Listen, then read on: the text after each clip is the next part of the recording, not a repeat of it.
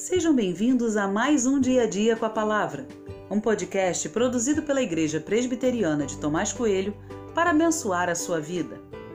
O título de hoje é Isso é minha responsabilidade e tem por base o texto de Josué 1, 6, que diz: Seja forte e corajoso, porque você conduzirá este povo para herdar a terra que prometi sob juramento aos seus antepassados.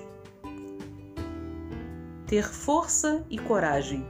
Essa foi a palavra de Deus para Josué. Mas ao invés de dizer isso, por que Deus não disse a Josué que ele estaria enchendo ele de força e coragem? Isso dependia de Josué?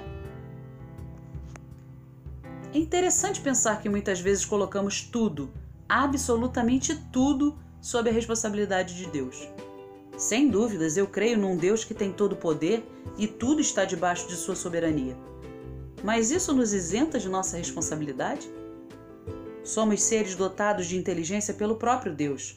Somos semelhantes a Ele, é assim que diz as Escrituras. É preciso entender que há atitudes que estão debaixo de nossa responsabilidade. Força e coragem são dois bons exemplos disso. Força me lembra disposição, a energia que preciso para sair de casa todos os dias. Nem sempre é fácil, mas é necessário. Coragem é a atitude de enfrentamento de meus próprios medos. Força e coragem são atitudes nutridas pela fé dada por Deus. Mas elas não saem do papel sozinhas e cabe a nós a responsabilidade de colocá-las em prática. Ninguém terá forças por mim e ninguém pode enfrentar meus medos por mim. Força e coragem estão debaixo da minha responsabilidade. Será que você não tem esperado de Deus atitudes que são da sua responsabilidade? Será que não tem esperado respostas que Deus já te capacitou a dar?